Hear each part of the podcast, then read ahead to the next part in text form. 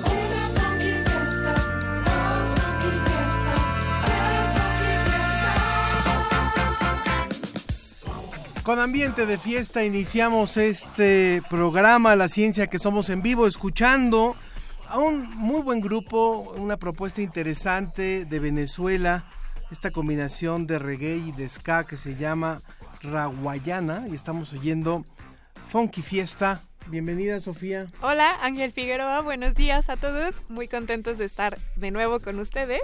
No, no voy a ser indiscreto, pero Sofía viene aterrizando. O sea, regresó apenas de sus vacaciones de fin de año, pero lo puso hoy su regreso para poder llegar a estar en el programa.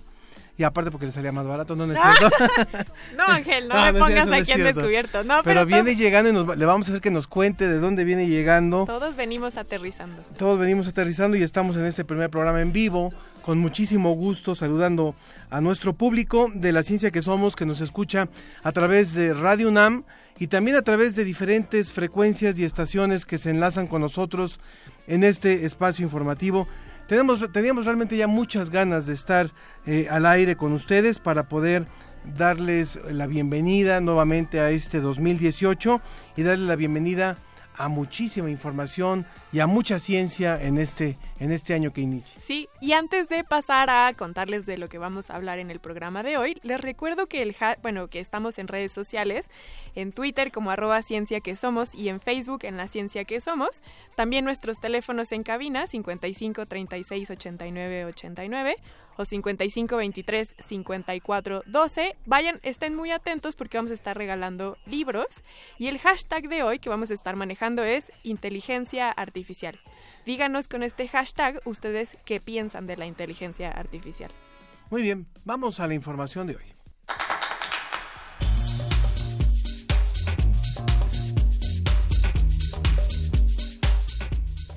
Como cada viernes vamos a tener desde España a la Agencia de Noticias para la Divulgación de la Ciencia y la Tecnología con nuestro corresponsal José Pichel que nos va a estar hablando sobre lo mejor de esta semana. En otras cosas vamos a hablar acerca de una colaboración internacional bien interesante que involucró no solamente a investigadores de diferentes países, sino también a personas civiles que participaron en una investigación. Vamos a hablar con el biólogo eh, Rafael de la Parra y vamos a hablar acerca del tiburón ballena en esta investigación multinacional. También vamos a estar hablando sobre, como ya les dije, inteligencia artificial. Y para eso van a estar con nosotros el actuario Fabián Romo, quien pertenece a la Dirección General de Cómputo y de Tecnologías de la Información y Comunicación de la UNAM, y con el doctor Francisco Garijo, quien es profesor honorífico de la Facultad de Informática de la Universidad Complutense de Madrid. En el mundo y también por supuesto en América Latina hay diferentes experiencias para combinar, por ejemplo, para, para buscar los vínculos entre ciencia y arte. Y uno de ellos, que lo conocemos hace muchos años y que es un gran divulgador de la ciencia, es el argentino Joaquín Fargas. Con él vamos a hablar acerca de esto, ciencia y arte. Así es que vamos a comenzar con el programa de hoy. Queremos escuchar tu voz. Márcanos a los teléfonos 5536-8989 o 5536-4339. La ciencia que somos. Iberoamérica al aire. Reporte desde España. Agencia Iberoamericana para la Difusión de la Ciencia. Visit.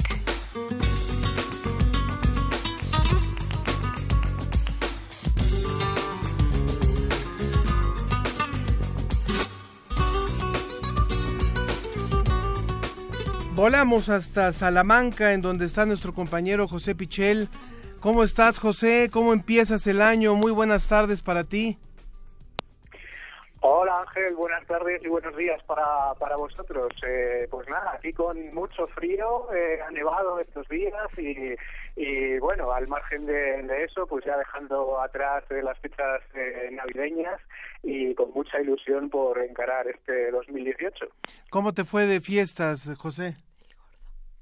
Bueno, pues eh, muy bien, ya sabes que son fechas eh, para estar con la familia, eh, comer mucho, mucha fiesta y, bueno, pues eh, la verdad es que lo hemos pasado muy bien, pero ya hace bastantes días que estamos otra vez eh, de vuelta en el trabajo y bueno, pues dispuestos a, a divulgar la ciencia que es eh, nuestro cometido. Oye, José, y antes de pasar con la ciencia, ¿cómo te fue con el gordo? ¿Sí te llevaste el premio mayor? Bueno, pues no, no. si hubiera ocurrido eso, eh, si hubiera ocurrido eso, probablemente No estarías- no no estarías aquí. por teléfono, no habría viajado ahí yo mismo para, para visitarlo. Está muy bien, pero bueno, no hay que perder las esperanzas, José. Dice, vas a decir Pues- que lo único pues bueno, a gordo fue si- lo A que ver si para otra vez puede ser. lo único gordo fue lo que subimos de peso en estas vacaciones, ¿no? ¿Perdón? Lo- el único gordo fue lo que subimos de peso ahora con las comilonas. Pues sí, sí, eso sí. Siempre ganamos algún kilo de, de más, ¿no? Eh, da- deducirlo de nuevo. A ver, estamos teniendo un poquito de problema con la comunicación a través de tu de tu móvil, José, pero te escuchamos con el reporte de esta semana. ¿Qué, cu- ¿De qué nos vas a hablar? ¿Cuáles son las notas más importantes que nos presenta DICIT? Bueno, pues eh, en primer lugar eh, vamos a hablar de la edición genética. Eh, vosotros sabéis que hay una nueva técnica que se llama eh, CRISPR que está revolucionando eh, el mundo de la biología y en particular el mundo de, de la medicina y todas las posibilidades eh, que tiene. Se trata de editar el genoma. ¿Esto eh, qué significa? Bueno, pues, pues eh, se trata de poder modificar eh, el código genético tal y como queremos, igual que tenemos un texto en un medicamento. Tenemos tenemos que volver a tenemos que volver a llamarte, José, porque se oye un poco viciada la, la, la línea, pero si nos permites en un momento más te vamos a llamar porque es muy importante poder escuchar con claridad este reporte que nos hace José Pichel desde Salamanca. Y mientras que, que hacemos este nuevo enlace, a ver, ahora sí, cuéntanos, cuéntanos, Sofía, cómo es que vienes aterrizando y, y de esta experiencia que tuviste ahora en tus vacaciones eh, con los jardines botánicos y con las abejas, ¿en dónde? En, en, bueno, en, en Londres está el primer jardín, los, los primeros jardines botánicos del mundo. Ellos allí, los ingleses, fueron los primeros en idear esta cuestión de De ahí tener andabas hace unas horas. Hace unas horas, literalmente. Ok. Eh, quería ir a estos jardines primero porque fue, es el primer Y porque lugar. eres bióloga y te Porque soy bióloga, porque me encantan las plantas, porque son los primeros jardines botánicos del mundo jamás creados, tienen muchos siglos, tienen esta noción un poco como la que tienen los zoológicos, que era traer plantas de otras partes del mundo para que la gente pudiera conocerlas. Así es como nacen los jardines botánicos y ya después ahora ahora es un centro de conservación y de refugio Y de y de investigación, exactamente. Y también de concientización. Y entonces, ahora que está que estamos empezando a hacer conciencia del papel que juegan las abejas en el medio ambiente, son los mayores polinizadores en el planeta, sí, y están ahora en peligro. Estamos abusando tanto de los fertilizantes que ya las abejas ahorita están en peligro gigantesco. Entonces, una manera de hacer eh, concientización del papel que juegan las abejas es crearon una instalación que literalmente se llama Beehive, que en, en español se traduce como panal. Y eh, lo que consiste es, ellos tienen en una, en una casa, en un jardín, en una de estas casas de, de los jardines botánicos, tienen a las abejas en tiempo real y se transmiten los zumbidos que hacen las abejas a unas bocinas, que es una instalación eh, este, eh, de acero, y entonces tú puedes entrar a este... Es como si estuvieras adentro del Como si tú estuvieras adentro de un panel gigante de vamos acero. A pedirle, vamos a pedirle a Sofía, porque justo ya recuperamos la comunicación con José, pero vamos a pedirle a Sofía que nos comparta una foto que tomó allá. Para que el público de, de la ciencia que somos y lo pueda ver en, en, las redes sociales de esta instalación de lo que nos está hablando eh, Sofía que pudo visitar allá en el Reino en el Reino Unido. Ahora sí, José, creo que tenemos mejor la señal contigo. Hola, ¿qué tal? A ver si me podéis eh, escuchar mejor. mucho mejor, mucho mejor. y ahora sí. te escuchamos. Adelante con la edición del genoma. Muy bien, sí, eh, os estaba hablando eh, de esta eh, nueva técnica que ahora está tan en boga que se llama CRISPR de edición del, del genoma. Eh, bueno, estábamos comentando eh, eso que es una técnica eh, revolucionaria porque nos permite hacer casi lo que queramos con, con, el genoma. No se trata de introducir genes nuevos, como pueden ser los organismos modificados genéticamente, sino que se trata de editar el genoma, de lo que es el genoma, como si fuera un texto que tenemos en el ordenador y podemos quitar una palabra, poner otra. Bueno, pues esta técnica nos permite hacer todo eso.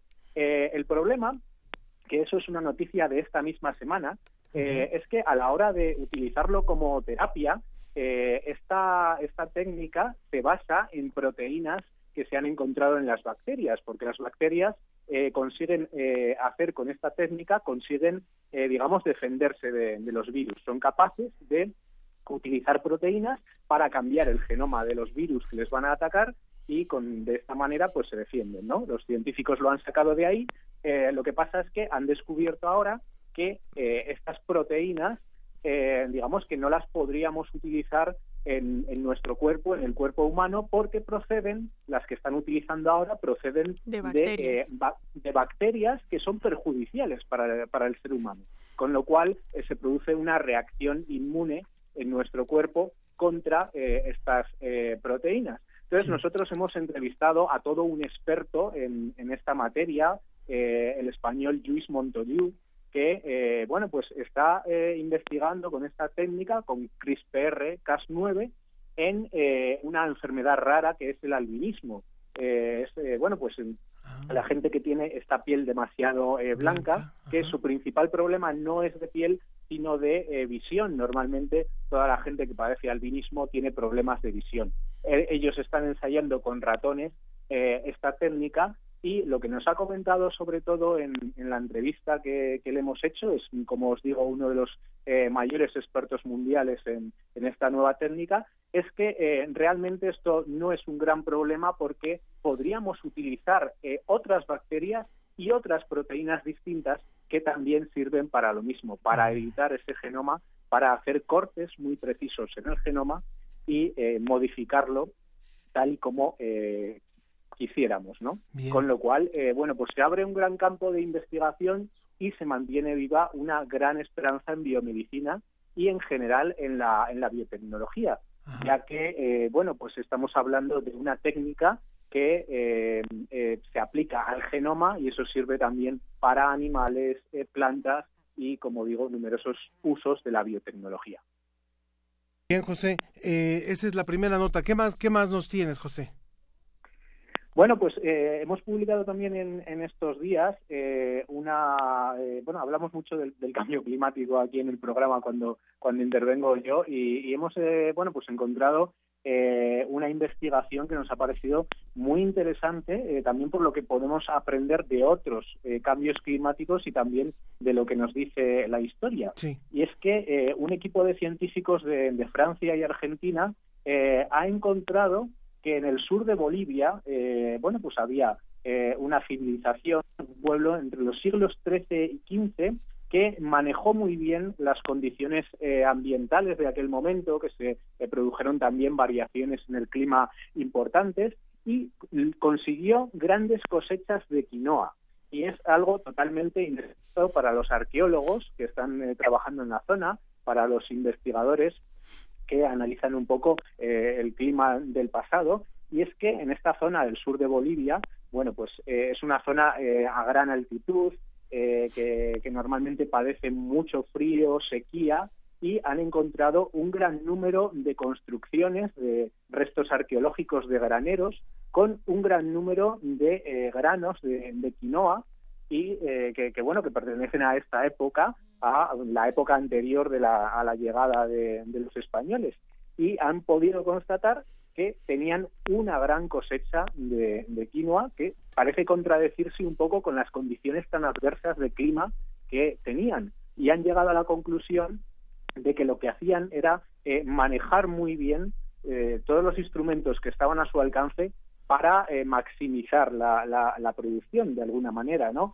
conseguían ahorrar agua, conseguían crear pequeños microclimas en, en forma de, terrazas, de microterrazas, conseguían bueno pues una mejor producción rotando los, los cultivos y además todo ello le permitía bueno pues tener un excedente de producción de quinoa que podían eh, intercambiar por otros productos eh, con otros con otros pueblos. Con lo cual pues eh, es un buen ejemplo de, de, lo que podemos aprender también como digo de, de, otras culturas. Y estamos hablando de 1300 a 1500 esta esta técnica digamos. Exactamente. Y la tercera nota sobre qué va José bueno, pues eh, hemos elegido también eh, una, una nota eh, que apareció en, la revista Science hace muy poco de la Universidad de Chile, también en colaboración con el Reino Unido, sobre que los primeros momentos del universo no eran exactamente como pensábamos, y es que los investigadores han encontrado que en lo que se llama el universo temprano había una mayor abundancia de estrellas de lo que pensábamos hasta ahora.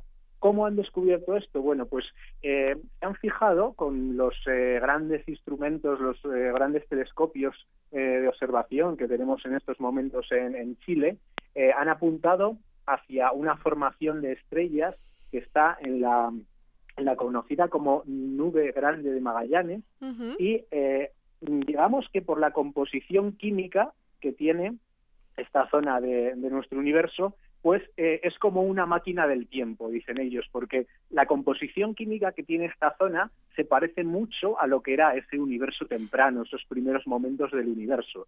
Y a través de ese análisis, pues han llegado a esta eh, a esta conclusión que para ellos eh, bueno pues es bastante sorprendente porque siempre se había pensado que esos primeros instantes del universo estaban formados eh, pues por materiales muy básicos y por una cantidad de estrellas masivas eh, mucho menor de la que parece que, en realidad había.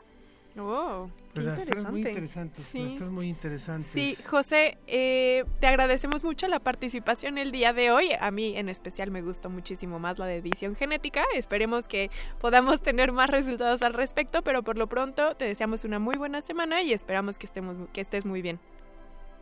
Muy bien, pues igualmente, feliz fin de semana y feliz semana para todos hasta el próximo viernes. Un abrazo para ti y para todo el equipo de DICIT, José. Un abrazo, un saludo para todos. Que estés muy bien. José Pichel desde Salamanca con eh, este reporte de la Agencia Iberoamericana para la Difusión de la Ciencia y la Tecnología.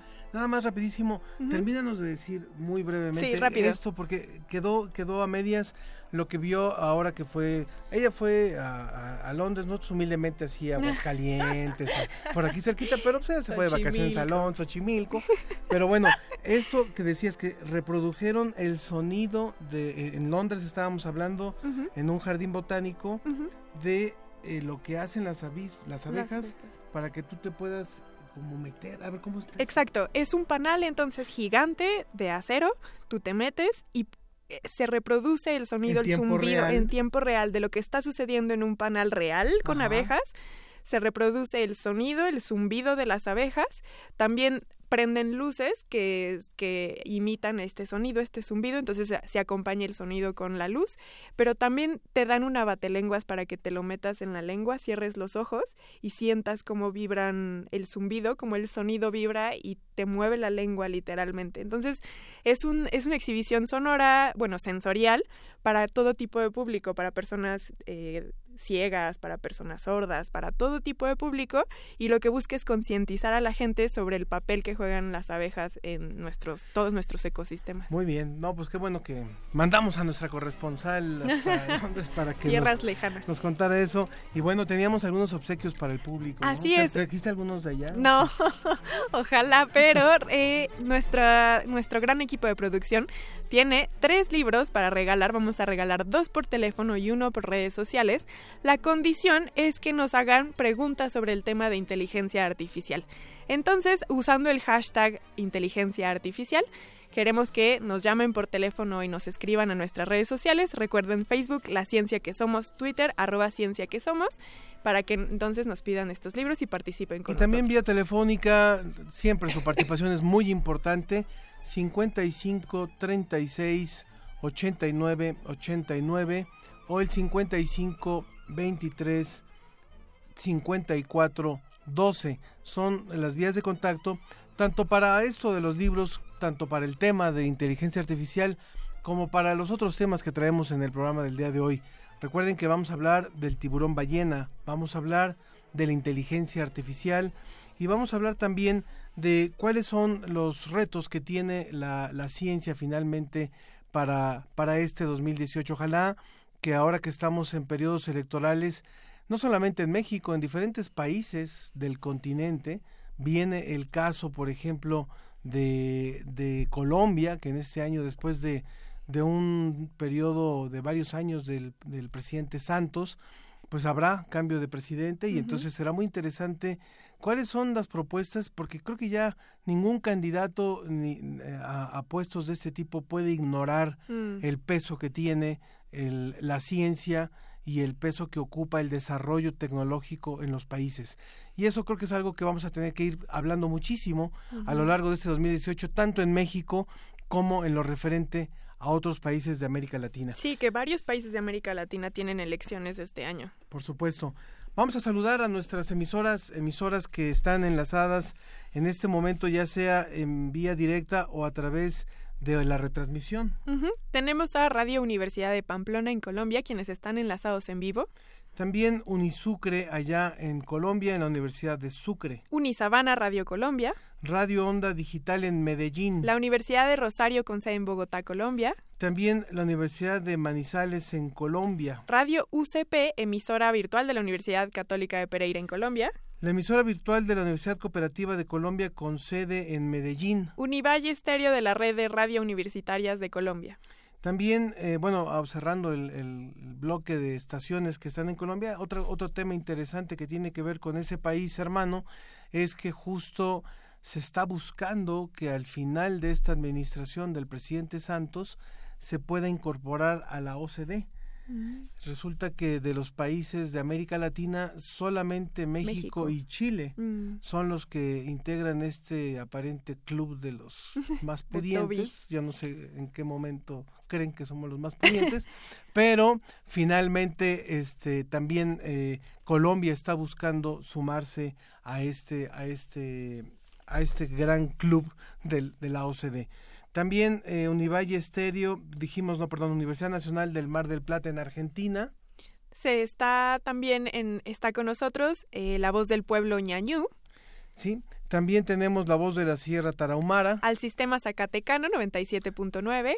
y también eh, Aguascalientes, tu estación con el 98.1. Vamos a un poquito de música, si le parece, seguimos escuchando esta propuesta, esta propuesta que nos ha preparado nuestra producción Raguayana, se llama el grupo eh, venezolano. Y vamos a escuchar High Fit. Pierdes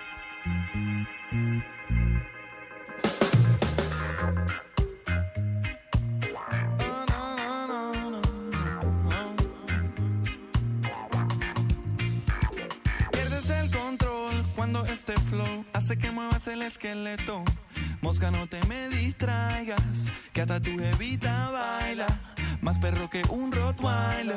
Así me pongo yo cuando entro en calor. Cierra tus ojos, make a wish. Si no anda, enciéndete un spliff. Y pégate en el trip. Como en el arte lo hacía Dalí. No hay prejuicios aquí, no. Huevo no está y lo decía así. Hey yo, let's go, turn the light down low. Adivina quién llegó, el campeón del flow. Llameando, chileando aquí con los bro. Entre música, banda y mucho smoke, that's right.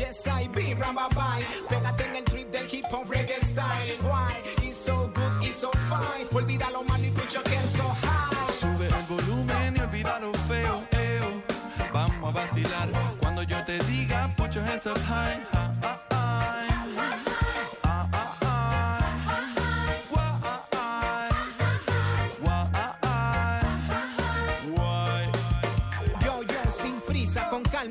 Yo, sin prejuicios, con la misma esencia, desde el inicio, haciendo la chamba, haciendo el oficio, porque la música es nuestro vicio. Quizá te cueste solta una risa, no caigas en arenas movedizas, piensa, revisa, reacciona, analiza, que para ser feliz no hace falta una visa. y pégate en el trip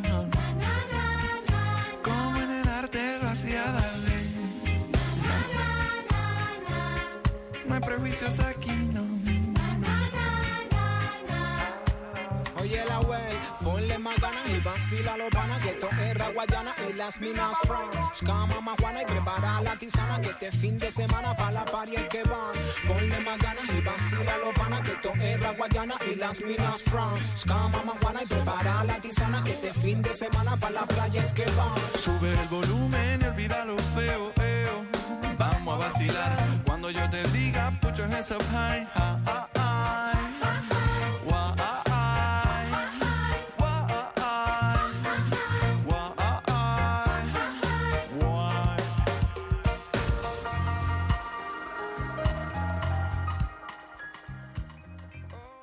La ciencia que somos. Iberoamérica al aire. Tras escudriñar la luna con el telescopio que había mejorado, Galileo Galilei volvió su atención hacia Júpiter. Arrancaba enero de 1610, cuando tres puntos luminosos despertaron su curiosidad. Eran estrellas, parecían formar una línea recta con Júpiter. Más tarde constató que no eran tres, sino cuatro, y tampoco eran estrellas. ¿Acaso lunas girando alrededor de Júpiter? Aunque las bautizó originalmente como medicianas para ganarse el favor de la familia Médicis, ahora las conocemos como Io, Calisto, Europa y Ganímides, los satélites galileanos. Con este descubrimiento, Galileo reforzó la teoría heliocéntrica y marcó un hito en la historia de la astronomía.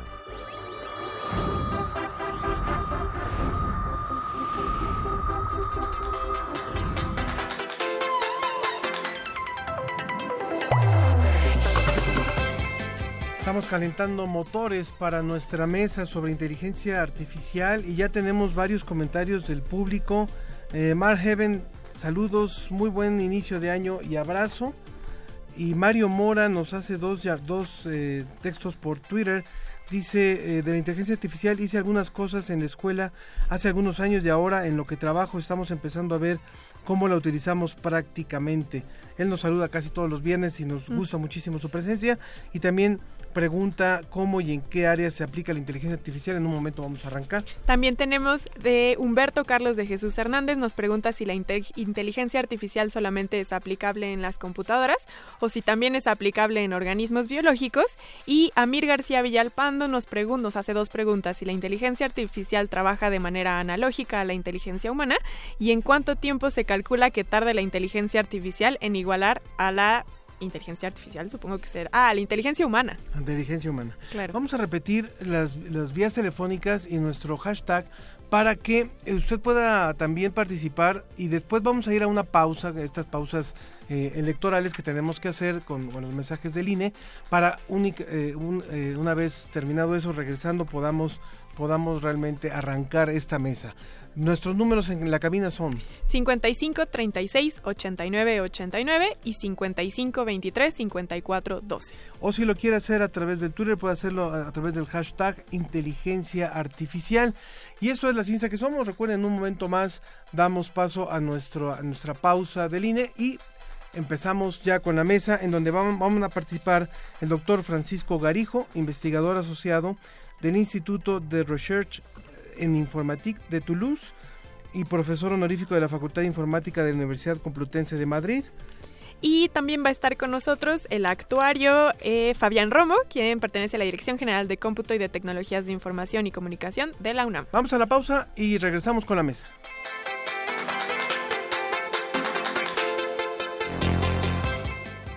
Regresamos a La, ciencia, que, somos. Iberoamérica al aire. Universidad Nacional Autónoma de México.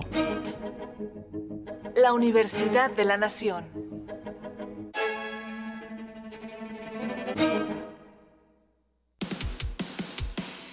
Dejar huella en cada aula de la UNAM es un deber de un verdadero Puma. Deja tu huella y apoya Fundación UNAM a de cara a miles de universitarios. Súmate 5340-0904 o en www.funam.mx. Contigo hacemos posible lo imposible. Este es mi México.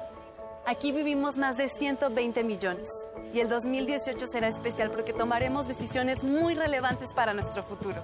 Ya arrancó el proceso electoral en el que elegiremos representantes para más de 3.400 cargos de nivel local y federal, quienes administrarán los recursos de nuestro país. Y porque mi país me importa, te invito a que lo vivamos juntos, informándonos, participando y decidiendo. Instituto Nacional Electoral, INE.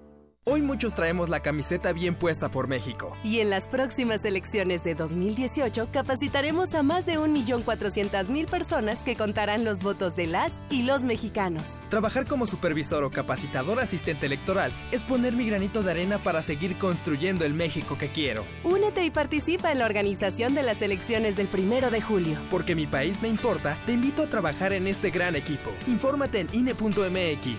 Instituto Nacional Electoral, INE. Cine, teatro, danza, museos, La oferta cultural de la Ciudad de México es una de las mayores a nivel mundial. ¿Te gustaría planear un fin de semana inolvidable? Escaparate 961. La UNAM y la Ciudad de México en un solo lugar. Sintonízanos todos los viernes a las 3 y cuarto de la tarde. Y aprovecha todo lo que esta gran ciudad tiene para ofrecerte. Escaparate 961. Por el 96.1 de FM. Radio UNAM. Experiencia sonora.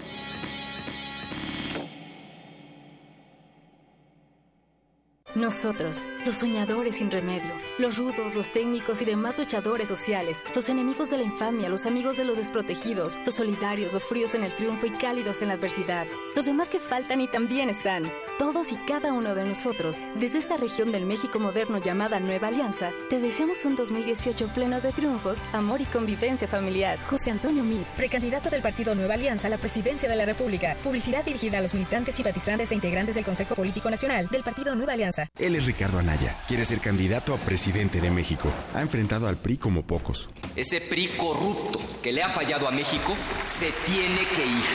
Defendió a México en Estados Unidos. Es insulting and unacceptable. Y también en Canadá. La plus competitive de todo el mundo. Siempre tiene presentes a sus hijos y a su esposa. Para él, las familias mexicanas son lo más importante. Escribamos juntos una nueva historia. Ricardo Anaya, precandidato a presidente de México. PAN. Mensaje dirigido a militantes del PAN.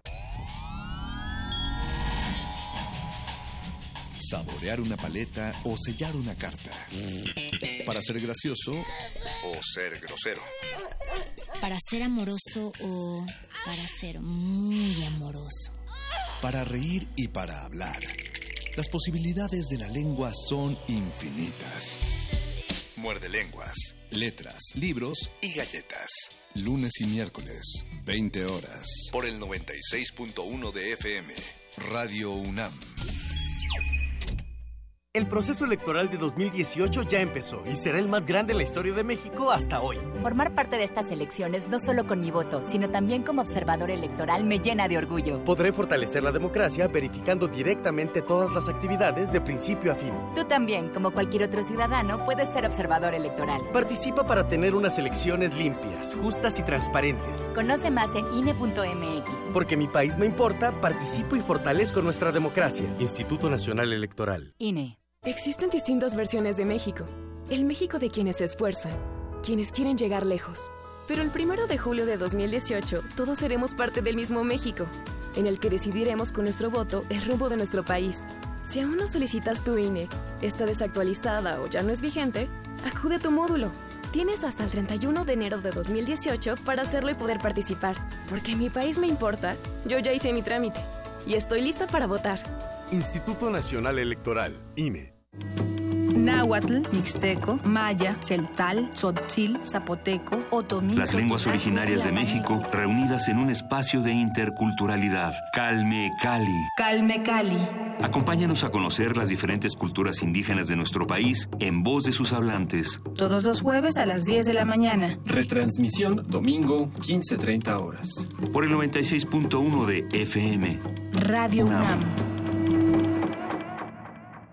Continúa La, ciencia, que, somos. Iberoamérica al aire. ¿Qué beneficios te traería la inteligencia artificial? Soy Jonathan, tengo 22 años, soy psicólogo y creo que podría ayudarnos en muchas cosas, pero también podría volvernos holgazanes en otras. Nos vuelven inútiles en ciertas cosas que antes hacíamos muy fácilmente. Me llamo María Guadalupe, tengo 62 años y yo creo que a mí sí me beneficiaría porque a veces se me olvidan las cosas y pues ya con eso ya sería algo muy bueno para mí. Soy Brian. Eh, tengo 16 años, soy estudiante y creo que nos ayudaría para hacer el quehacer y ya no aspirar ni tender camas ni nada de eso. Me llamo Wendy, tengo 41 años, a mí no me beneficiaría porque creo que me atrofiaría en mi mente. Hola, soy Mario Camacho, tengo 63 años y pues a mí no me beneficiaría en nada la inteligencia artificial en esos aparatos. Reportando para la ciencia que somos, María José Ramírez. Sobre la mesa.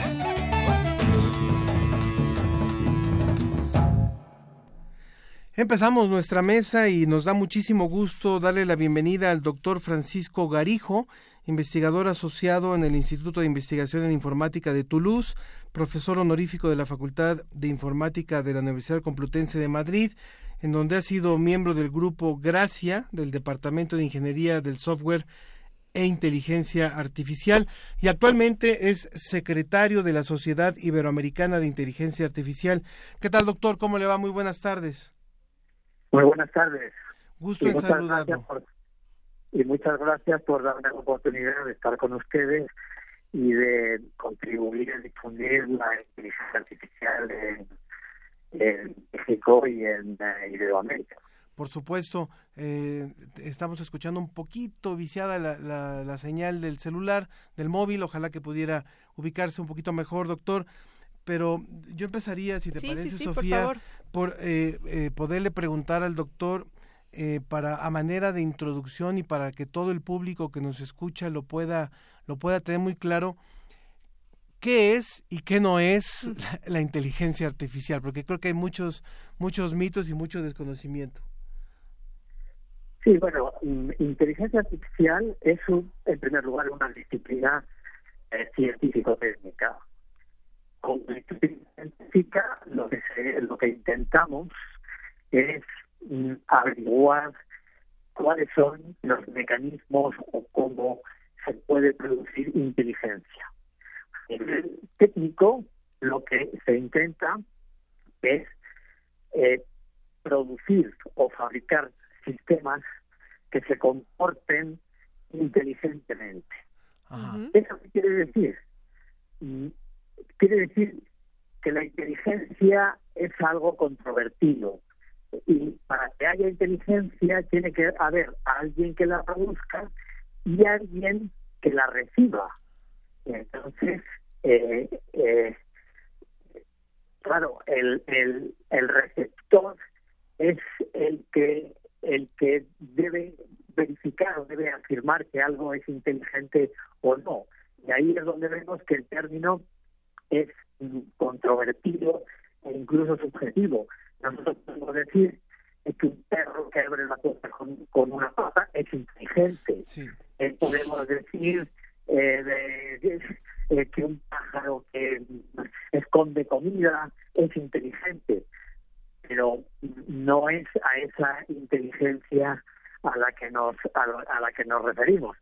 También se dice que un teléfono es inteligente o que una red es inteligente. Y sin embargo, pues bueno, esas, esos términos de inteligencia son puramente circunstanciales. Entonces, eh, podemos decir que algo es inteligente o no lo es. Bueno, existen test para medir la inteligencia, pero um, fíjense que hay muchos tipos de inteligencia. Hay una inteligencia, uh, digamos, humana que mide que mide qué pues capacidad de resolución de problemas. Pero también hay una inteligencia emocional y también hay una inteligencia social. Por supuesto. Entonces entonces eh, ¿sí? eh, bueno, le, lo que pasa es que estamos teniendo un poco de problemas con, con, la línea, entonces en lo que restablecemos la comunicación con el doctor Francisco Garijo, vamos a darle la bienvenida al actuario Fabián Romo, quien es director de Sistemas y Servicios Institucionales de la Dirección General de Cómputo y de Tecnologías de Información y Comunicación de la UNAM. ¿Qué tal, actuario? ¿Cómo está? Hola, ¿qué tal? ¿Cómo están? Muy buen día, muchas gracias. Muchas gracias por estar aquí con nosotros. Bueno, para dar introducción un poco al tema, ya ahorita con el doctor Francisco, él nos estaba definiendo qué sí y qué no es la inteligencia artificial. Y yo le quisiera preguntar, ahorita en que escuchamos en el sondeo, uno de los participantes dijo que él no se beneficiaría de la inteligencia artificial. Pero mi pregunta es, actualmente entonces, ¿ya nos estamos beneficiando o tenemos que esperar algo para entonces hablar de beneficios? Bueno, en realidad mm, la inteligencia, como bien mencionaba el doctor en, en lo que alcancé a escuchar de su intervención, eh, en efecto, hay muchos, muchas maneras de definir la inteligencia, pero en el caso particular de cómputo, y por supuesto vinculado con el tema de artificial, eh, eso creo que eh, desvía mucho la percepción que podríamos tener al, al, respecto de si realmente nos beneficia o no. Normalmente la inteligencia artificial ha sido vista como algo que incluso podría ser un peligro para, para la sociedad eh, humana en el sentido de desde reemplazo en puestos de trabajo hasta la toma de decisiones que no necesariamente sean para la supervivencia de la especie. Eh, pero bueno, como vemos en las situaciones políticas hoy en día, a veces preferiríamos tener una computadora tomando decisiones que alguien lanzando tweets que no debe. el, el, eh, al menos encontraremos un poco más de inteligencia ahí. pero el, el, punto central a su pregunta es precisamente ese, de que hay una, una serie de cosas que aunque no sean palpables, no las tenemos de primera mano, no estamos hablando solamente de las respuestas que un Siri puede dar al mantener presionado el botón de inicio de un iPhone o, o, lo que nos responde Google al momento de hacer una búsqueda. Hay muchas cosas que hoy por hoy, sin que sean en primer grado o, o inmediatas a nosotros, ya nos está proporcionando la tan llamada inteligencia artificial, ¿Y nos que no es más que una manera de procesar información. Ay, ¿Qué ejemplos son los que tenemos los que ya hay convivimos? En, en- en primer lugar, por ejemplo, muchos de los procesos hoy en día en el ámbito económico que tienen que ver con eh, manejo de capitales, este, acciones, bolsa de valores, etcétera, etcétera, ya son decisiones que están siendo tomadas a través de algoritmos, herramientas, programas que se podrían considerar o están considerados ya como inteligencia artificial. Y sí, pues tal vez no estamos viendo directamente que, que alguien me, me reporte comprar estas acciones porque es más ventajoso, sino ya las transacciones a, nivel mundial entre los diversos este, jugadores económicos están teniendo ese tipo de, de interacción, ¿no? Con, con el uso de estas herramientas. Incluso a tal grado que los sistemas de cómputo deben de estar de tal forma sincronizados que incluso que diferencias de milésimas de segundo pueden significar millones de dólares en cuanto a una transacción y por eso es tan importante que sistemas computacionales expertos estén tomando ese tipo de decisiones. Eso por un lado. En el ámbito de la salud, muchos de los de las decisiones que se- o, o- o de las investigaciones que se están llevando a cabo en, en materia de salud en todo el mundo, por ejemplo la investigación del cáncer, que requiere no miles, sino billones de billones de cálculos en cuanto a el comportamiento de las moléculas, el ADN y demás, requieren sistemas de inteligencia artificial para entonces simular situaciones diversas en cuanto a cómo se desarrollan estas células cancerosas y eso tiene un beneficio en la salud, en la creación de nuevos fármacos y tratamientos. Eso es tan solo por citarle un par de ejemplos de cómo sí nos estamos beneficiando de eso. Doctor Garijo, en el caso de, de investigación, ¿en qué nivel, desde su perspectiva, nos encontramos y cuáles son los avances eh, hacia donde tenemos que llevar esta, esta área del conocimiento de la inteligencia artificial? El principal área de avance en la inteligencia artificial, que es por lo que se ha empezado a hablar eh, últimamente eh, y, ya- y todo el mundo habla de inteligencia artificial y, y en las empresas, los productos dicen que tienen inteligencia artificial, son inteligentes, es el aprendizaje. El aprendizaje siempre ha sido un área importante dentro de la inteligencia artificial porque es difícil que haya inteligencia sin aprendizaje. O sea, la el aprendizaje lo que nos hace es adaptar nuestro comportamiento a, par- a partir de, de- de uso, a partir de, de intentar resol- resolver problemas. Entonces, eh, actualmente se ha avanzado, sobre todo gracias a, los avances también en computación, en, en este aprendizaje.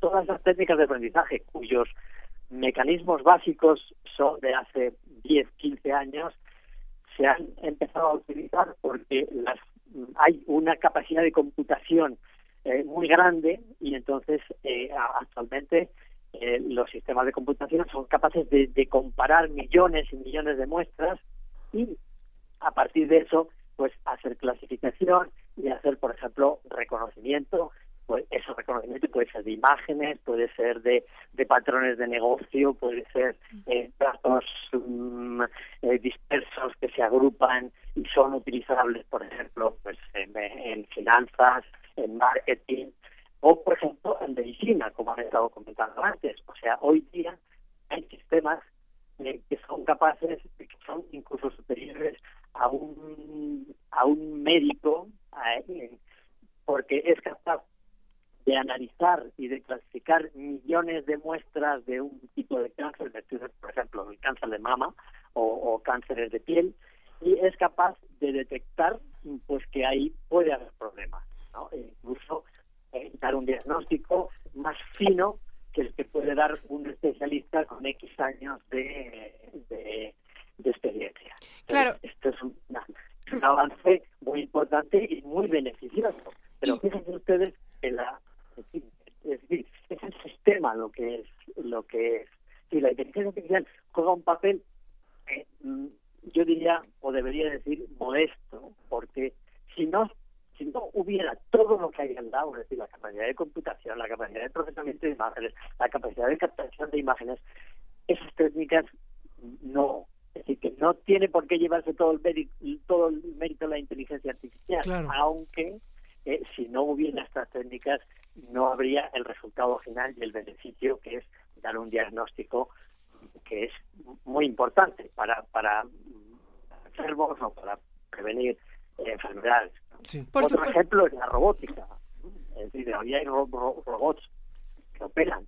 Pero hay técnicas de inteligencia artificial de esos robots que operan, sí que las hay, pero no es precisamente el, el- lo más complicado de esa tecnología. Es de- ahí hay mecánica y hay precisión, hay sensores, hay, hay también, por supuesto, la- las habilidades eh, de médicos, porque no olvidemos que para aprender se puede aprender o bien por observación o bien eh, Experimentación. por enseñanza. Y Claro. La mayoría de los sistemas, la mayoría de los sistemas funcionan hoy día, pues combinan las dos técnicas. Por Es supuesto. decir, Eso, eso me lleva a mi siguiente pregunta, porque hemos visto que, por ejemplo, bueno, hemos escuchado de casos que en realidad creo que eso fue un poco los medios de comunicación tergiversaron la información.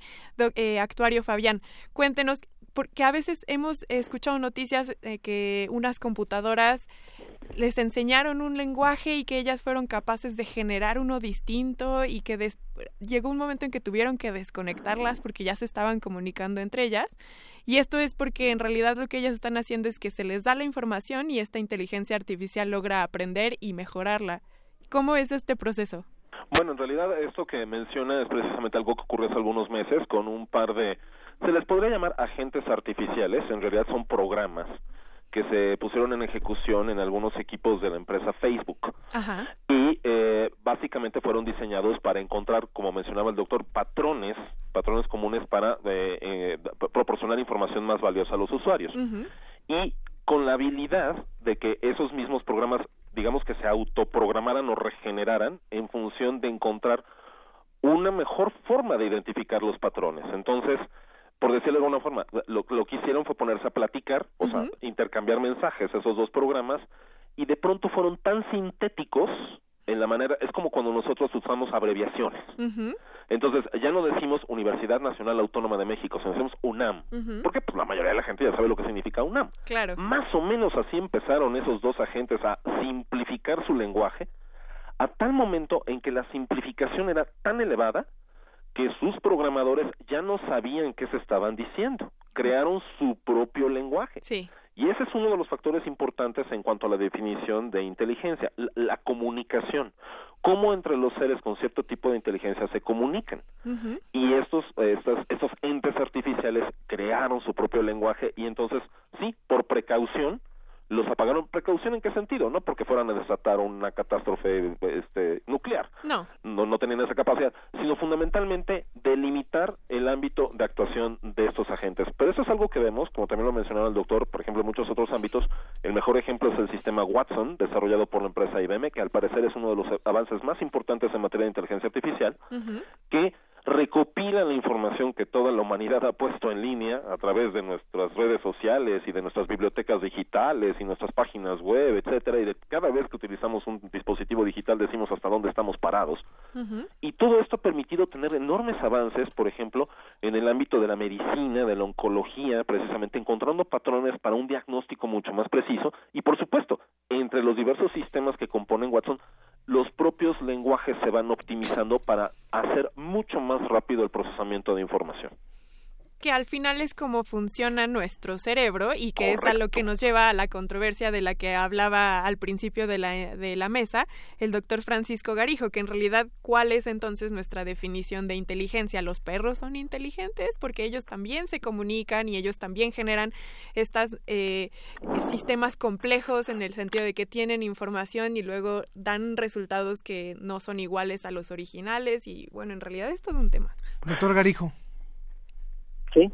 Sí, en el caso de, de, de lo que nos estaba comentando hace un momento eh, eh, el, el, actuario Fabián Romo, eh, ¿cómo, dónde está la frontera y sobre todo también respondiendo a una pregunta que nos hace que nos hace nuestro público es qué tan peligrosa puede llegar a ser si es que cabe lo dice Joselita Olivares eh, de que llegue a ser tan autónoma esta llamada inteligencia que pueda tomar sus propias decisiones, que eso es lo que finalmente hemos visto en el cine.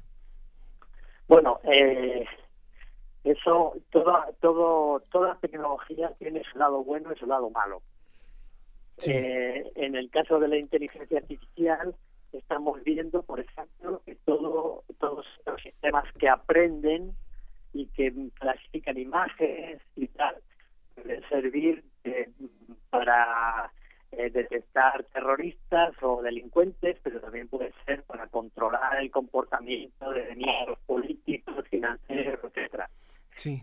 Eh, pero es un problema real, ¿no? Oh, Hoy. Es una lástima. Pero en el futuro, es decir, para que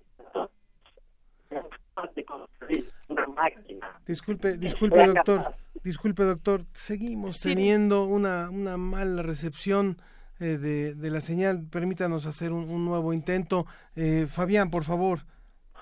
Bueno, yo creo que aquí eh, el, el elemento importante, en primer lugar, con respecto al comentario previo, eh, en cuanto a de qué inteligencia estamos hablando, desde la perspectiva, llamémosle computacional, lo que hemos aprendido a lo largo de estos últimos 100 años de, de cómputo y demás, tiene que ver con que eh, no hay un solo tipo de inteligencia, en efecto.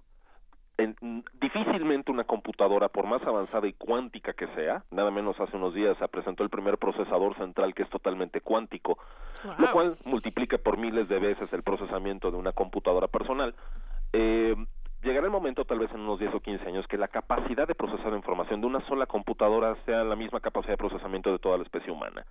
Pero eso no significa que sean igual de inteligentes que los humanos. Son inteligencias distintas. Eso es algo Son muy importante. capacidades, tal vez más que inteligencia. Correcto. Son, son, son capacidades de procesar, eh, simplificar, sintetizar la información. Perdón, no quiero abusar del término eh, de, de René Descartes del pienso luego existo, pero es uno de los mejores eslogans de toda la historia. Eh, habría que hablar más que de inteligencia del pensar, ¿no? Del Y, solucionar este, también, ¿no? es, es, eso es algo muy distinto. Porque en efecto, a lo que comentaba ustedes, si, si los perros son inteligentes, en mi opinión sí lo son, en su ámbito Claro. y en sus capacidades. Pero es algo muy distinto al término pensar, la noción de existencia y demás. Y es aquí donde trascendemos de lo tecnológico y de lo sociológico hacia lo filosófico, lo cual es ah, aún más emocionante toda esta historia. Y en segundo término, con respecto a si esto corresponde a un riesgo y demás, depende. Y depende no de las máquinas, no depende de los procesadores, depende de nosotros. Depende de nosotros como especie cómo aprovechamos de la mejor forma esto para beneficio no solamente de la especie humana, sino del resto de, de los animales, de las plantas y de la naturaleza y de la protección de nuestro ambiente y de un verdadero desarrollo sustentable. Debemos entonces, creo yo, ser mucho más conscientes de las implicaciones de esto y de sus mejores usos, los más éticos, los que son más positivos, en lugar de los que sean negativos. Claro. Por supuesto. Bueno, eh, justamente podemos entrar al tema de controversial de la inteligencia artificial, pero tenemos de hecho muchas llamadas del público, muchas preguntas del público, pero para eso ¿qué parece les hacemos una parece? pequeña, una Sí. muy breve pausa, una muy breve pausa y continuamos. No, manténganse por favor en la línea, Fabián Romo. En un momentito más continuamos con esta mesa sobre inteligencia artificial. Recuerden, si quieren participar con nosotros, lo pueden hacer a través de varias vías, a través del teléfono. 55 36 89 89 y 55 23 54 12. También a través del hashtag Inteligencia artificial. inteligencia artificial. En un momentito más continuamos con esto. Esto es la ciencia que somos.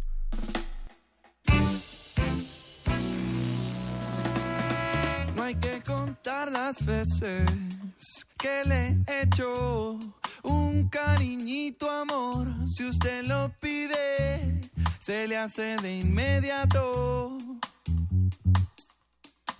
En la balanza, esto está equilibrado. Hay buen peso en este amor. No se preocupe si hacen falta miligramos.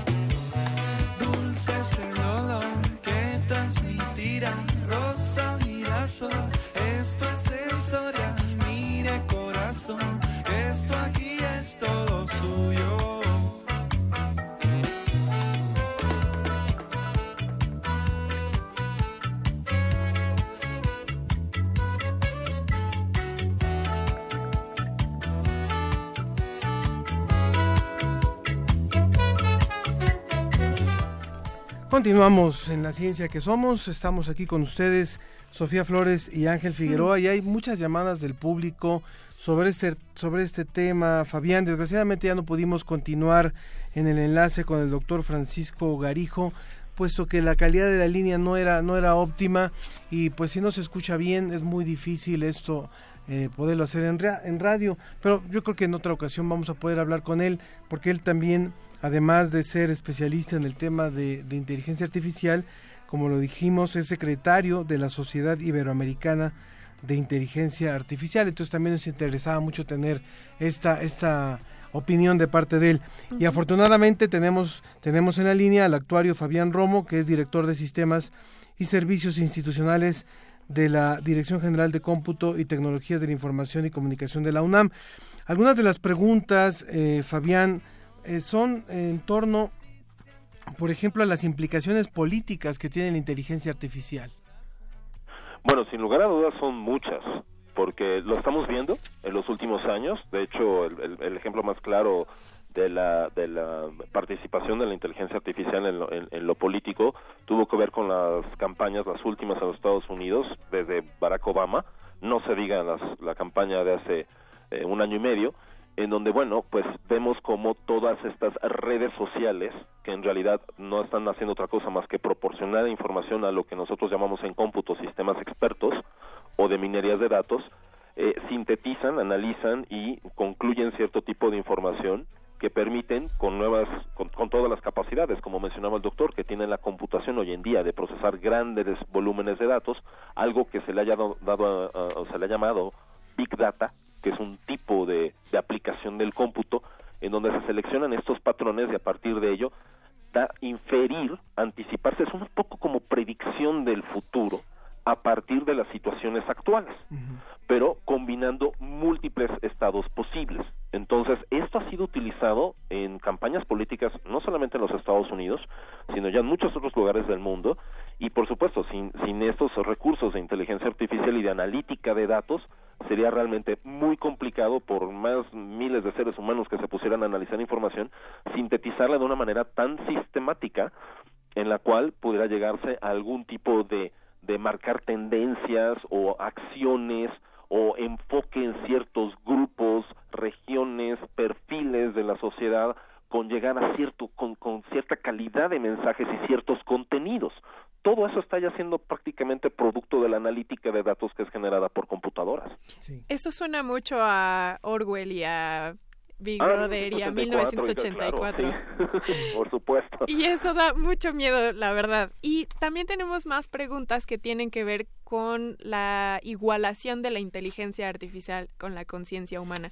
Y en ese sentido, Margon y Amir García nos preguntan más o menos cosas similares. Nos preguntan si la inteligencia artificial será la descendencia o, un o parte del proceso evolutivo del ser humano y si van a llegar a generar algún tipo de conciencia, será posible considerarlos como individuos y si alguna vez podrán igualar a la inteligencia humana. Caray, son, son, son todas preguntas bastante, bastante interesantes y que además no solamente están en el ámbito de lo técnico o incluso de lo científico matemático, sino que van, como lo mencionaba antes, al ámbito de lo filosófico e incluso lo jurídico. Por ejemplo, esto de la personalidad de este jurídica, como alguna vez lo vimos hace varios años, esto fue un paradigma que se presentó cuando empezaron a, a, a surgir los primeros sistemas de realidad eh, virtual o realidad alternativa, que también se les, se les llama así, eh, Second Life fue, uh, ha sido el más famoso sí. de todos, en donde un, un avatar, que es una representación literal de una persona dentro de un sistema computacional, se suicidó y entonces había que saber si esa esa persona virtual tenía algún derecho jurídico sobre sus propiedades dentro del mundo virtual. Wow. Eh, a la vez eh, se mezcla con situaciones, por ejemplo, como el famoso derecho al olvido, que es algo ya muy legislado en, en Europa, pero que todavía, por ejemplo, en nuestro país no ni siquiera se ha tocado de manera algo superficial el tema. Cuéntanos da un poco más, ¿qué es esto del derecho al olvido? El derecho al olvido es que todos tenemos una personalidad tanto en el mundo real, o lo que llamamos existencialmente el mundo real, y eh, el mundo virtual o el mundo digital. Uh -huh. Todas nuestros, nuestras cuentas, nuestros datos, nuestros correos, redes sociales, páginas de Facebook, de Twitter, etcétera, etcétera, son nuestra presencia digital. Uh -huh. Pero ya ha habido varias personas que han decidido que no aparezcan en los buscadores y que no aparezcan en redes sociales y que nunca se les mencione, es como el derecho a la privacidad. Ajá. Y el derecho al olvido significa que alguien pueda solicitar a todos esos sistemas ser borrado por completo. Eh, y bueno, muchos muchos sitios pues, se niegan a hacerlo porque dicen que ya es información pública o de dominio público, pero eso es algo que ha sido una discusión ya en los últimos años en varios países, porque tiene que ver precisamente con esa, ese componente de la presencia en el mundo virtual, lo cual nos remite de nuevo al tema de la de la conciencia y qué es lo que entendemos como conciencia, existencia, pensamiento, eh, inteligencia, etcétera. Entonces, sin lugar a dudas, estamos ante una época muy emocionante en donde es muy difícil dar una respuesta contundente a todo esto porque varía de cultura a cultura, incluso entre regiones, entre países, cómo desde lo jurídico hasta lo social, social y filosófico se ha entendido cada una de estas ideas, ¿no? Es es por ejemplo como el concepto del tiempo, es muy distinto el concepto del tiempo que se tiene en las culturas orientales claro, a como lo sí. tenemos en Occidente. Claro. Y, y Ay, sí. Perdón, hay, hay, una inquietud también que tiene que ver con algo de lo que escuchábamos en el sondeo inicial de esta conversación, que es finalmente al ciudadano de a pie, al ciudadano común y corriente que no no compra acciones en las bolsas, que no eh, organiza la, el tráfico de una ciudad, sino que simplemente tiene su vida cotidiana y tiene dispositivos móviles, tiene refrigerador, tiene estufa. ¿Hasta dónde realmente va a impactar o puede impactar este tipo de, herramientas producto de inteligencia artificial? Se sabe que hay empresas, como, como el caso del G, que, anuncian que para este año podrían estar lanzando algunos materiales como refrigeradores inteligentes o lavadoras inteligentes. ¿Qué hay sobre eso, Fabián? Yo empezaría con, o simplemente decirlo en dos ejemplos. El más simple de todos, comer. Hoy en día hay muchas presiones sobre la producción alimentaria en el planeta, no solamente por el crecimiento poblacional, sino por el problema del cambio climático. Una de las formas en las cuales tenemos una buena esperanza y buena expectativa de que esto, esto mejore es utilizando inteligencia artificial como ya se hace en muchos lugares, tan solo para el riego, la cosecha, este, plantar lo que, lo que es mejor para cierto tipo de suelo, la cadena de distribución hasta que llega a un supermercado y esta persona, este ciudadano de a pie, puede llegar y comprar un kilo de naranjas, porque fue posible cosecharla, porque fue posible sembrarla. O sea, desde eso. En el otro sentido, la parte energética, por ejemplo, de los electrodomésticos, que sean mucho más eficientes en el consumo energético, en cuándo se debe de cambiar cierto tipo de alimentos que están guardados en el refrigerador o cuál es la carga más ideal de ropa para optimizar el consumo de agua de limpiador, este, el, energético, etcétera. Todo esto, al fin y al cabo, de lo que se busca es mejorar la experiencia de vida de las personas. Este, así como ciudadanos de a pie sin hablar de todo lo demás que hay atrás y que ya se ha mencionado, ¿no? Claro, que lo que me lleva a mi siguiente pregunta, que es, por ejemplo, otro de los ejemplos más claros que ya vamos a ver en las calles en muy poco tiempo son los coches que se manejan solos. Y en ese caso también la industria tecnológica le está apostando muchísimo, Google se está peleando y ya se están empezando a empujar también a los gobiernos a que empiecen a legislar este sentido. Y también, por ejemplo, tenemos a Elon Musk, que es uno de los magnates y yo digo que uno de los berrinchudos de la tecnología, porque literalmente están haciendo lo que quieren. Y entonces también estamos empezando a ver una, una batalla tecnológica y de privatización y qué papeles van a jugar entonces ahora los gobiernos y las empresas privadas en la, en la regulación de la tecnología.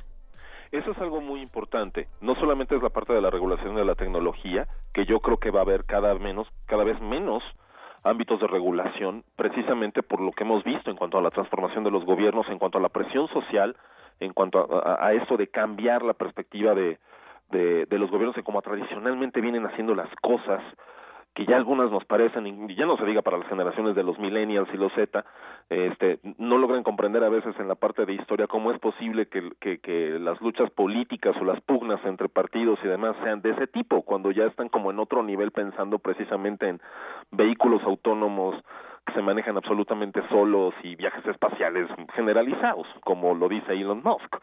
Entonces, yo creo que esto lo que nos está poniendo en un reto, sin lugar a dudas, es de la, una transformación de nuestro propio concepto del individuo y de la sociedad, pasando por el concepto mismo de familia, de la relación humana con, con sus congéneres y, algo muy importante, la transformación de la educación. Yo creo que parte fundamental del cómo vamos a poder asimilar esto en cuanto a todas las alteraciones políticas, sociales y demás que, que estamos y vamos a continuar, no hemos visto nada, eso sí se los puedo anticipar, no hemos visto nada de lo que van a cambiar las cosas.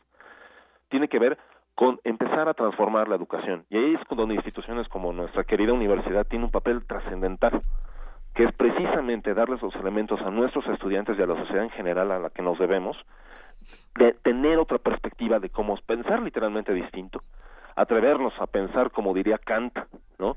Y este y, atrevernos a pensar de manera diferente, a, darle un enfoque distinto. Pero entonces estás diciendo que con cómo vimos que se manipuló en las redes sociales la elección de Estados Unidos, no vimos nada, es que vamos a estar viendo resultados todavía peores?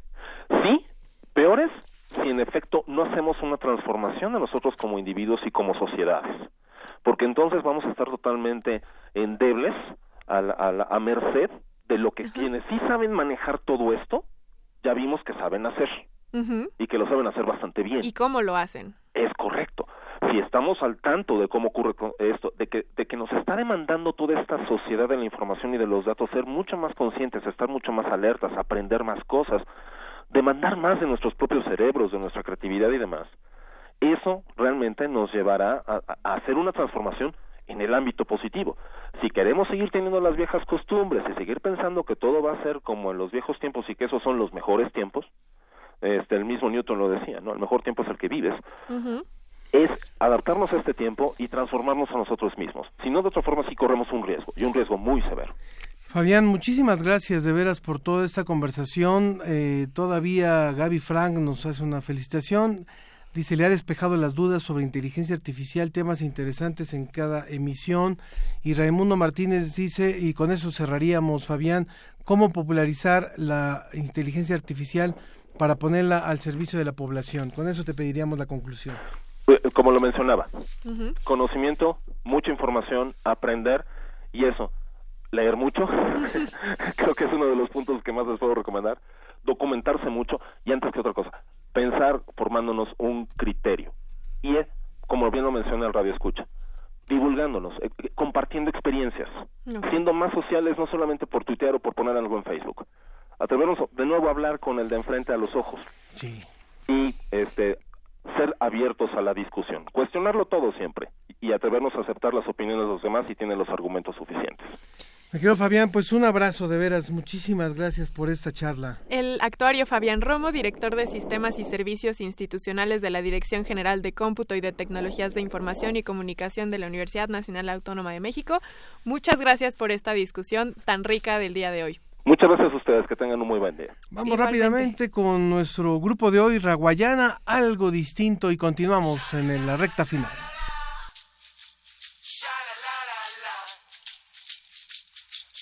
la la la la la. Sha la la la la.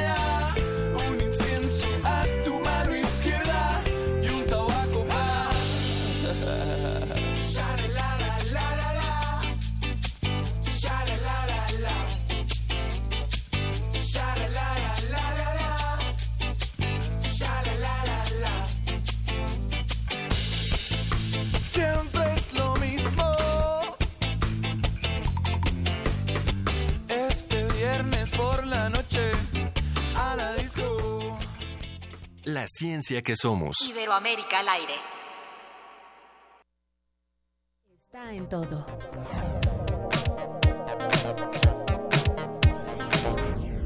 Yo digo muchas veces, el ingrediente más importante es el amor con que se hace la cosa y además hacemos muy natural, no echamos cosas para que cambie en gusto, en gusto es natural de lo dulce que hacemos. Todo, todo natural, aquí no hay nada artificial, ¿no? Todo artesanal. Artesanal, sí, eso es lo que hacemos. Seguimos con el dulce de, de membrillo, vemos ya que está picadito, ¿no? Se pica así. Una rebanada de dulce de membrillo con queso o galletas con membrillo en conserva en todas sus dulces presentaciones es delicioso. Y ahora resulta que el membrillo también tiene polifenoles, esas sustancias conocidas por su actividad antioxidante asociada con la prevención de muchas enfermedades como los trastornos cardiovasculares o el cáncer. Ahora hay que parar la máquina y se echa aquí en eh, recipientes para poder echar los envases. El problema es que, a veces, cuando los frutos con estas sustancias se cuecen o pasan por un proceso industrial, podrían perder esos beneficios. Y puesto que el membrillo es muy duro, astringente y amargo, solo se consume crudo en algunos países como México o Chile. La mayoría de las personas prefiere saborearlo en compota, dulce o jalea.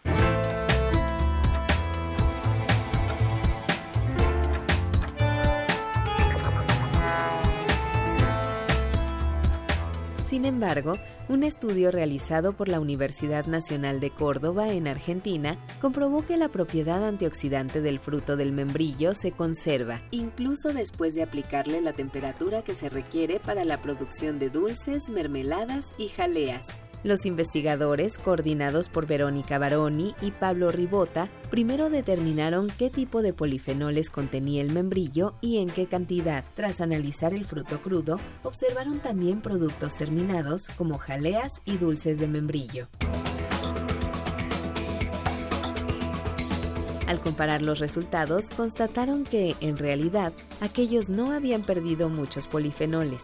Tanto la cáscara como la pulpa, incluso después de haber sido mezcladas con azúcar para producir la compota, mantenían un elevado contenido de polifenoles. A continuación, utilizaron diferentes técnicas de laboratorio para verificar la función antioxidante de los polifenoles presentes en los dulces preparados y comprobaron que esta igualmente se mantenía. El equipo concluyó que una porción de 40 gramos de dulce de membrillo puede aportarnos aproximadamente 148 miligramos de polifenoles, una cantidad relativamente similar a la que obtenemos con media copa de vino. Otros alimentos que contienen naturalmente polifenoles son los arándanos, las uvas, zarzamoras, cerezas y frutillas, al igual que hortalizas como el brócoli, el repollo y las cebollas, además de los ya famosos como el vino tinto, el chocolate, el té negro y el aceite de olivo.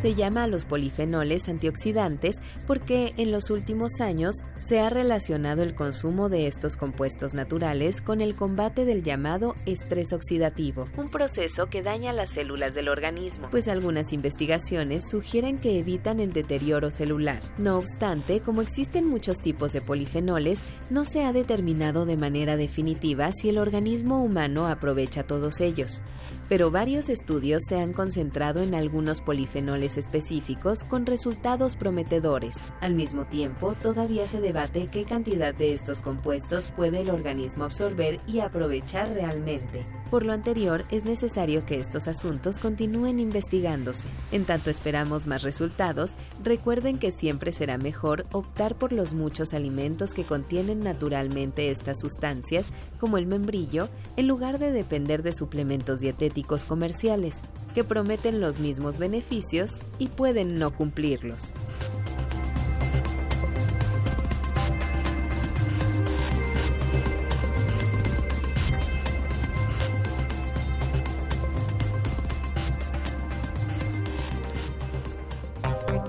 La ciencia está en todo.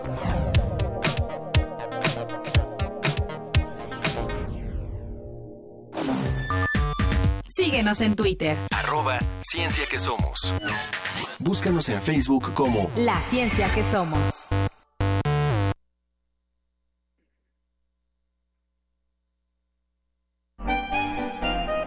Hemisferios apasionantes. Apasionantes. Arte y ciencia.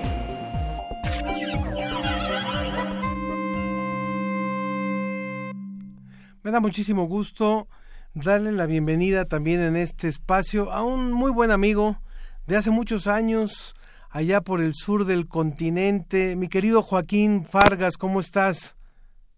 Muy bien, ¿qué tal? ¿Cómo están ustedes? Y un, aprovecho a hacer un saludo así para todos todos los compañeros latinoamericanos que nos estarán escuchando. Joaquín Fargas, él es artista e ingeniero argentino y sus obras son una combinación del arte, la ciencia y la tecnología. Muchas gracias por estar hoy con nosotros al aire, Joaquín. Bueno, muchas gracias y es un placer poder compartir con ustedes. Hemos querido, hemos querido conversar contigo porque en este espacio que hemos llamado La Ciencia que Somos, que es un programa que se transmite desde México, pero que tiene retransmisión en diferentes países del continente, uno de ellos también a través de Argentina, a través de la Universidad Nacional de Mar del Plata, allá tiene retransmisión.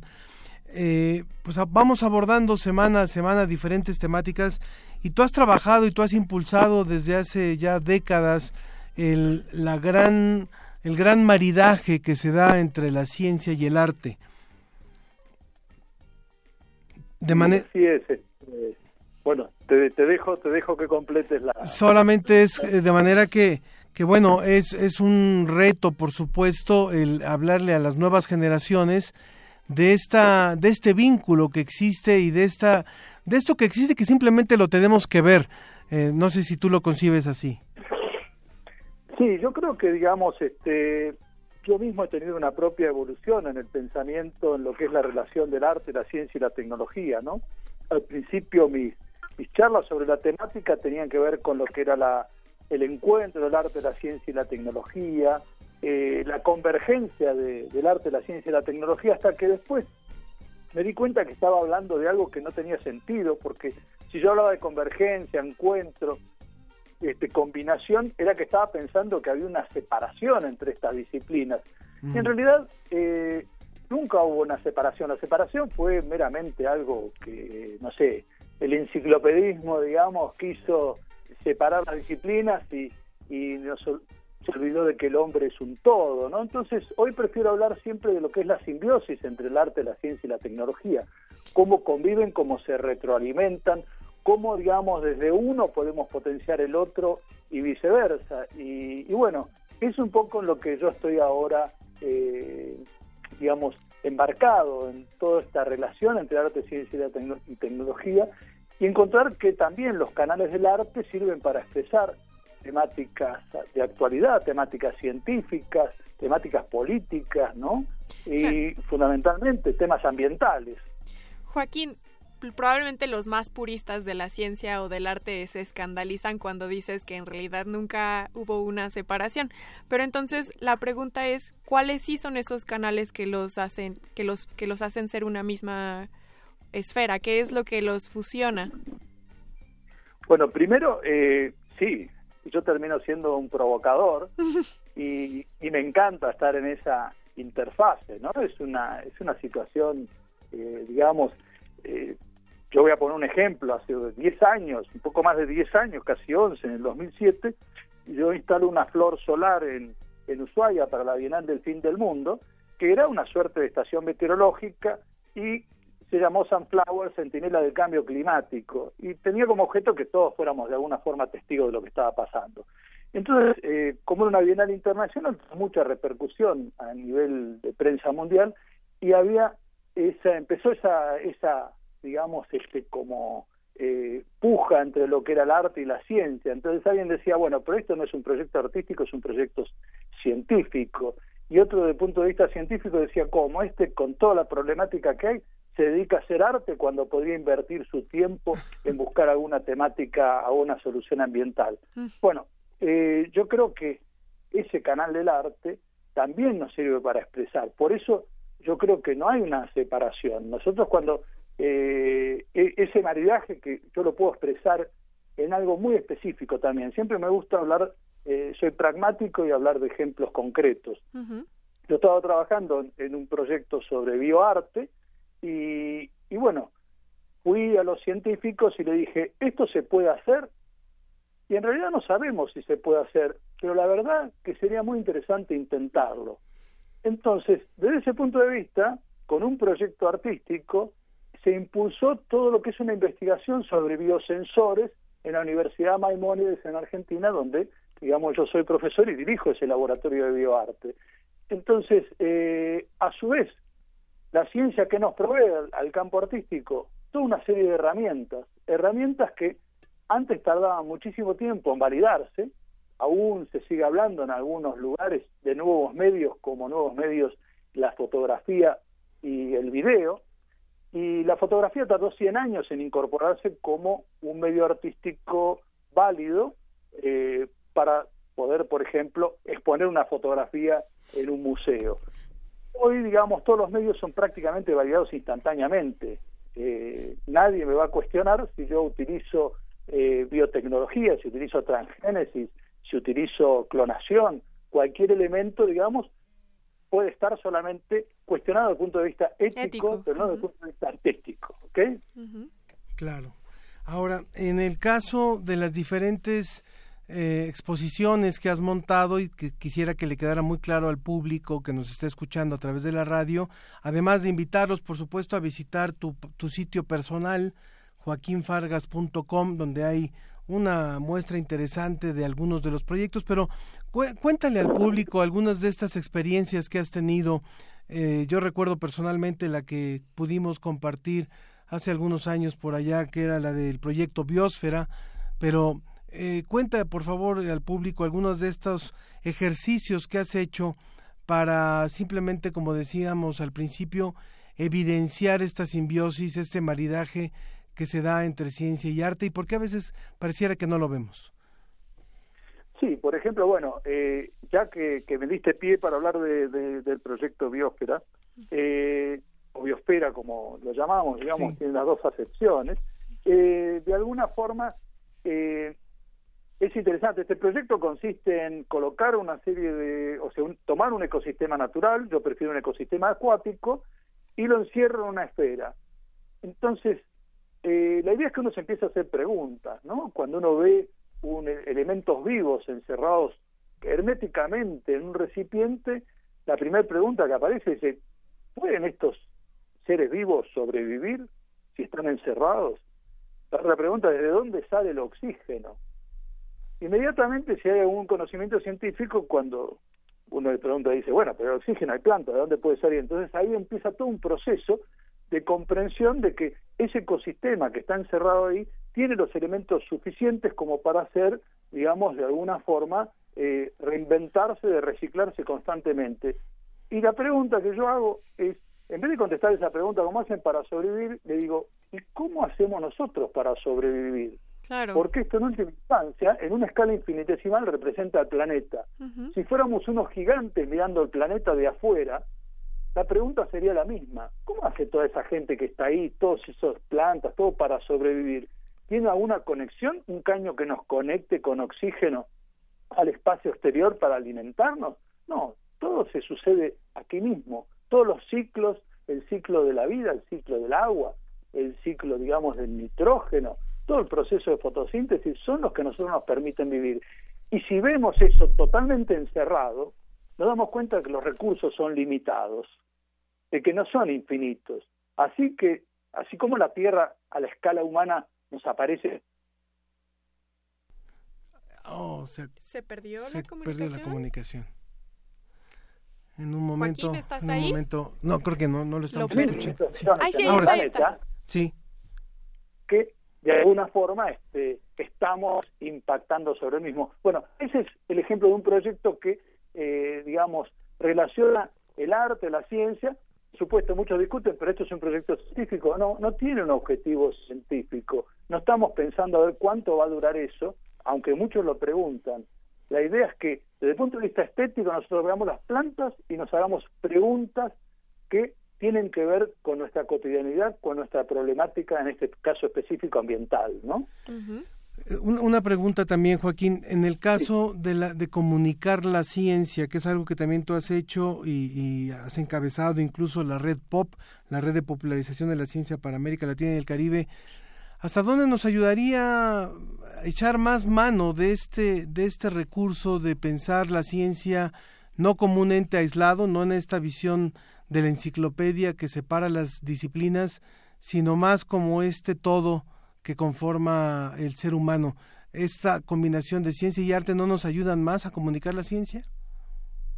Absolutamente. Yo creo que, digamos, lo interesante de todo esto es que, eh, de alguna forma, es como, como decía Albert Einstein, ¿no? Es más importante por ahí la, la creatividad que uno pueda llegar a tener que el cociente intelectual, de alguna forma. Yo creo que igual está todo relacionado, ¿no? No me gusta separar las cosas. Yo creo que todos somos creativos, todos tenemos capacidad, y lo bueno que tiene eh, el arte es que de alguna forma nos impulsa esa creatividad con casi sin límites. Yo digo casi sin límites porque toda disciplina siempre tiene su protocolo, Claro. ¿no? Pero eh, es más fácil que yo pueda pensar fuera de la caja eh, si lo hago desde el punto de vista artístico que si yo lo hago desde el punto de vista científico, porque, por ejemplo, son eh, diferentes los requerimientos. Un biólogo necesita cumplir con una serie de papers y todo para poder ir avanzando en su carrera, mientras que un artista puede tener la mente mucho más liberada. Entonces, lo Claro. ideal es ver si podemos combinar ambas cosas. Por supuesto. Por eso muchos grupos de trabajo hoy han incorporado artistas que nos, eh, nos permiten mostrar caminos alternativos, caminos que no están juzgados tanto por nuestros pares científicos, ¿no? Joaquín, no, me da muchísima pena tener que detenerte de esta manera, pero se nos está acabando el tiempo, el programa, nos tenemos que despedir. Joaquín Fargas, te agradecemos mucho la participación el día de hoy con nosotros. Bueno, muchas gracias a ustedes y será hasta la próxima. Un abrazo, Joaquín, y de esa manera concluimos la ciencia que somos. Los, esperamos la próxima semana en otra emisión más. Gracias a todo el equipo que hizo posible este programa. Muy buenos días. Quiero contarte un par de cosas, explicarte lo que siento cada vez que tú me rozas. Tú y tu magia venenosa, eres una mujer bella y demasiado peligrosa. Hoy quiero contarte un par de cosas, explicarte lo que siento cada vez que tú me rozas. Tú eres una mujer bella y demasiado peligrosa. Claro que tú me gustas, pero también me asustas. Dime por qué la vida conmigo es tan injusta. Me hacen muchas preguntas, no entiendo lo que busca. Explícate, nena, porque a ti nada te resulta. Yo quiero portarme bien contigo, pero de verdad no entiendo qué te pasa a ti conmigo. Tú me ves como tu enemigo, no consigo la respuesta para. Agradecemos tu compañía. Nos escuchamos la próxima semana en punto de las diez y media de la mañana. La ciencia que somos. Iberoamérica al aire. Una producción de la Dirección General de Divulgación de la Ciencia de la UNAM, el Instituto Latinoamericano de la Comunicación Educativa y Radio UNAM.